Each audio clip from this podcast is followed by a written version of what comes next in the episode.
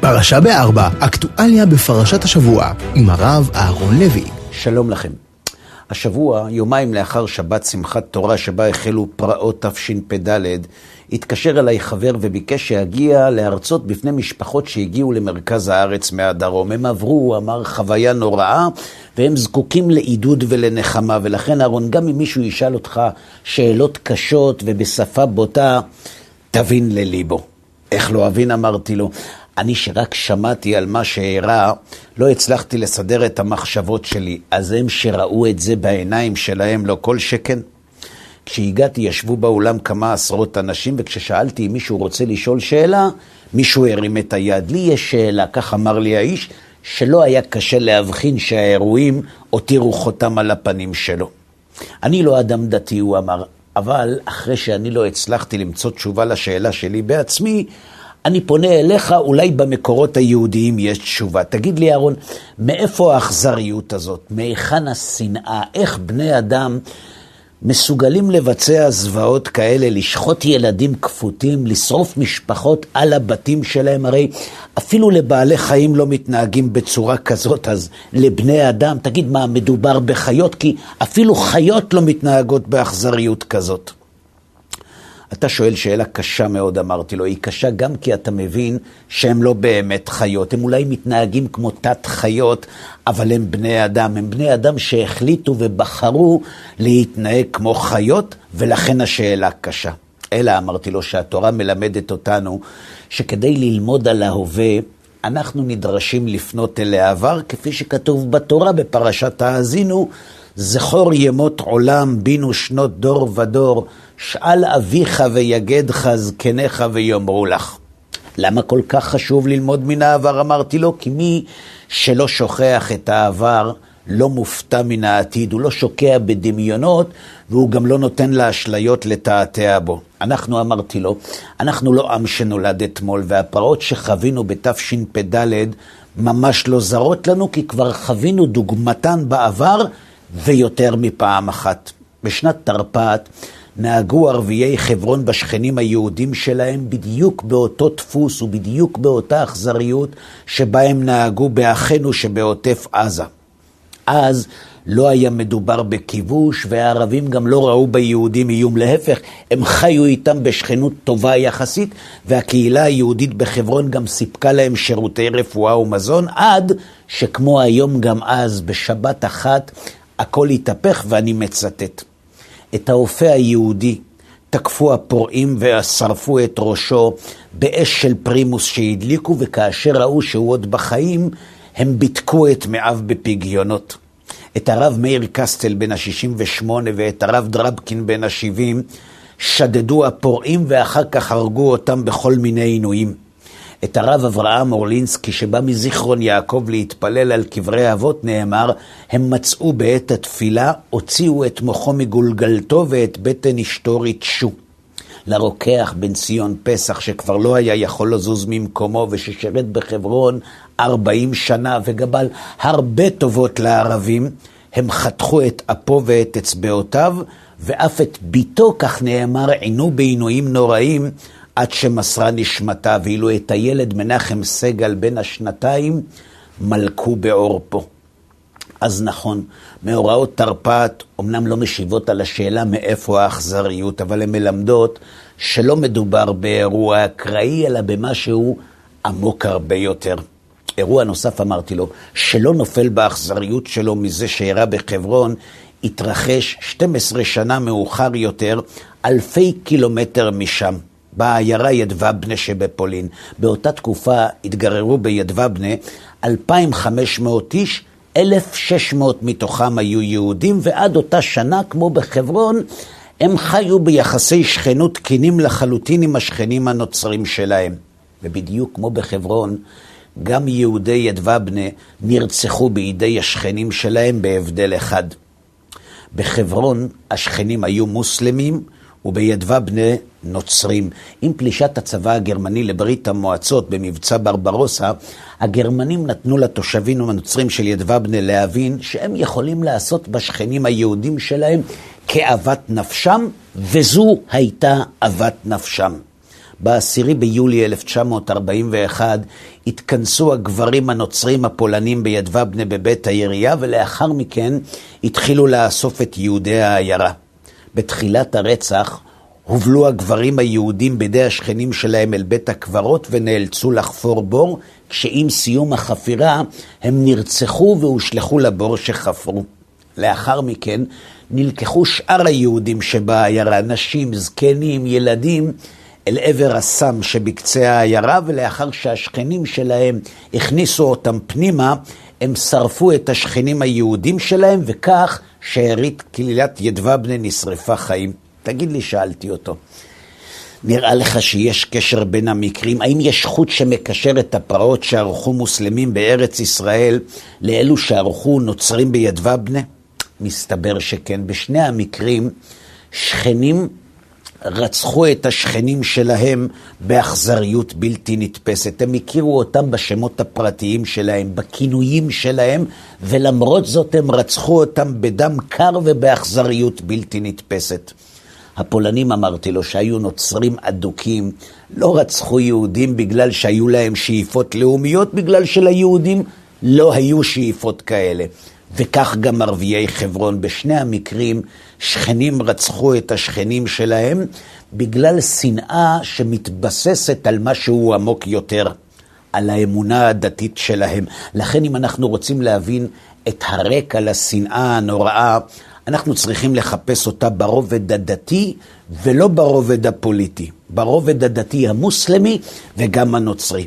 על פי הקוראן אמרתי לו, האסלאם הוא לא המשך של היהדות. הוא המחליף שלה. האסלאם נולד כדי להחזיר את האמונה באל למקור האמיתי שלה, לעם, לעם הבחירה המקורי, למוסלמים כפי שהם מאמינים. על פי הקוראן, היהודים הם שקרנים ששכתבו את ההיסטוריה, הם בני קופים וחזירים, רוצחי נביאים שחרון אפו של אללה רובץ עליהם, ושהדת שלהם היא דין שקר בגלל שהם סילפו את התורה. לכן גם הם הואנשו בגלות מתמדת, בשעבוד ובשפל. בדיוק כך גם בנצרות. על פי התפיסה הנוצרית, הקדוש ברוך הוא מאס ביהודים בגלל שהם מאסו במשיח, ולכן הוא בחר לו עם חדש, ומאותו רגע היהודים נדונו לסבל נצחי עד שישובו להכיר במשיח. האמונות האלה אולי נראות בעינינו קצת מוזרות, שקריות או אפילו ילדותיות, אבל הם הזינו את עצמם לאורך הגלות מהסבל שעבר על העם היהודי, שאימת בעיניים של המאמינים הללו את האמונות שלהם, עד שיום אחד היהודים חזרו לארץ ישראל, ואז הכל התהפך. אם אצלנו, אמרתי לו, נתפסת החזרה לארץ ישראל כפתרון מעשי חילוני לשאלת היהודים, או כמהלך שמימי של התחלתא דגאולה או עקבתא דמשיחא, אצל הנוצרים והמוסלמים החזרה שלנו לארץ נתפסת כהתנגשות חזיתית עם בסיס האמונה שלהם. אצל הנוצרים, בגלל שחזרתנו לארץ מוכיחה שחזון הנביאים לא מתקיים בהם, עם הבחירה החדש, אלא דווקא ביהודים המאוסים שלאורך אלפיים שנה הם טרחו להראות שהקדוש ברוך הוא מאס בנו, ולפתע מתברר שממש לא. בדיוק כך גם באסלאם. המוסלמים לא מסוגלים להבין איך בני הקופים והחזירים, הבוגדים והשקרנים, הצליחו לנצח את צבאות האסלאם ולשוב לארץ ישראל. זה לא עניין של כבוד לאומי, זה עניין דתי, בגלל שהוא ממוטט את הטענה שהיהודים הם לא בני ישראל שלהם הובטחה הארץ. זו גם הסיבה שב-1904, כשהרצל נפגש עם האפיפיור פיוס העשירי כדי לזכות בתמיכה שלו ברעיון הציוני, האפיפיור דחה את הבקשה לתמוך בתנועה בטענה שהכנסייה לא יכולה להכיר בעם היהודי ובשאיפות שלו בארץ ישראל בגלל, נכון, בגלל שהיהודים לא הכירו בישו. זו גם הסיבה למשפטים כמו נזרוק את היהודים לים, או נשמיד את מדינת ישראל, שהיא אחת המטרות המרכזיות באמנת החמאס. למה? כי החזרה שלנו לארץ היא לא פוליטיקה, היא אצבע בעין, גם לאמונה הנוצרית וגם לאמונה המוסלמית. זה השורש של השנאה. הם לא שונאים אותנו בגלל שאיפות לאומיות, הם שונאים אותנו בגלל שהאמונה שלהם מתנגשת עם חזרתנו לארץ. הם שונאים אותנו משום שהם לא מסוגלים לחיות עם העובדה שחזרנו לכאן, וזו גם הסיבה שאין פתרון נראה לעין לסכסוך בינינו, בגלל שלשיטתם, רק כשהיהודים ייעלמו מארץ ישראל, ישובו הדתות הללו מנוחתם, ואנחנו לא מתכוונים לעזוב. הסיבה העמוקה, אמרתי לו, לשנאה הרצחנית, היא לא כיבוש ולא פוליטיקה, היא דתית, היא נעוצה בחיבור המחודש שבין עם ישראל לארץ ישראל, וזה כתוב במפורש בפרשת השבוע, בפרשת בראשית על הפסוק בראשית ברא אלוהים את השמיים ואת הארץ, כתב רש"י כך.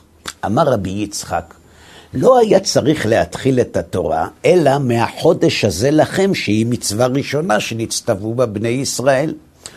ומה טעם פתח בבראשית? שאם יאמרו אומות העולם לישראל, ליסטים אתם, שכבשתם ארצות שבעה גויים, הם אומרים להם, כל הארץ של הקדוש ברוך הוא היא. הוא ברעה ונתנה לאשר ישר בעיניו. ברצונו נתנה להם, וברצונו נטלה מהם ונתנה לנו. אלא שכאן אמרתי לו עולות כמה שאלות.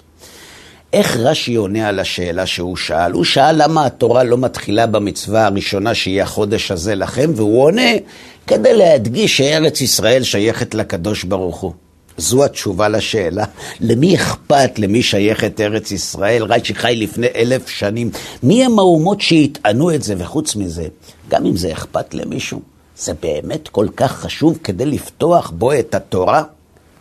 והתשובה פשוטה. בפירוש הזה רש"י מבקש להסביר לנו את המתח הגדול שקיים בין תורת ישראל לבין שתי הדתות שמתיימרות להחליף אותה, לנצרות ולאסלאם. הוא מסביר שהחזרה לארץ ישראל לפני ביאת משיח היא זו שתאיים על המשך קיומנו. כשתחזרו לארץ, אומר רש"י, תיאלצו להתמודד עם שתי דתות שיטענו שהארץ הזאת לא שלכם. עם הנוצרים שירצו להחזיר את הבחירה מהיהודים לנוצרים, ועם המוסלמים כדי להחזיר את האמינות לדת שלהם שמתרסקת עם חזרתנו לארץ. באותה תקופה מלמד רש"י, כדי לתת לגיטימציה לאכזריות שלהם נגדנו, יטענו השונאים שלכם, אומר רש"י, שארץ ישראל לא שייכת לכם ושפלשתם אליה, וכדי להוכיח את השקר שבטענה שלהם, אתם תיאלצו לאחוז בתורה משתי סיבות. אחת, כדי להוכיח בעצם חזרתכם לארץ שהאמונה שלהם יסודה בשקר, וגם כדי להשיב לאומות העולם שארץ ישראל שייכת לאנשים שהקדוש ברוך הוא החליט לתת להם אותה, ועל כן ברצונו נטלה מהם ונתנה לנו.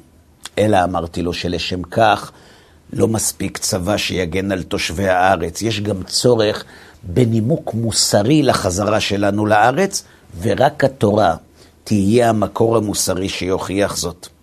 זו הסיבה שהחיבור בין ארץ ישראל לעם ישראל מופיע בתחילת התורה, כי בלעדיו לא תהיה לנו את התשובה המוסרית לחזרתנו ארצה, שהיא התנאי ההכרחי לגאולה, וזה גם שורש השנאה, גם אם הם לא יודו בכך בפה מלא. לכן, לא די בניצחון צבאי. כדי להמשיך ולהחזיק בארץ ישראל, אנחנו נדרשים להחזיק גם בתורה שאותה קצת זנחנו מאז שחזרנו לכאן. לכן רש"י כותב את הדברים שלו בתחילת פירושו לתורה. למה? כדי שכשנחזור לארץ נוכל להבין את שורש השנאה ואת הדרך להתמודד איתה.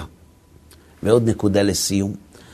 השבוע קיבלתי טלפונים מאנשים שאני מכיר, והם סיפרו לי על בני המשפחה שלהם, שנטבחו ונהרגו וגם נחטפו באסון הנורא, וביקשו שהשיעורים יוקדשו לעילוי נשמתם ולהצלחתם, ולכן נאמר יהי רצון שיהיו הדברים האלה לעילוי נשמת הנרצחים הקדושים ולזכות החטופים, שבקרוב מאוד יוציאם הקדוש ברוך הוא במהרה מאפלה לאור גדול. שבת שלום. פרשה בארבע, אקטואליה בפרשת השבוע, עם הרב אהרון לוי.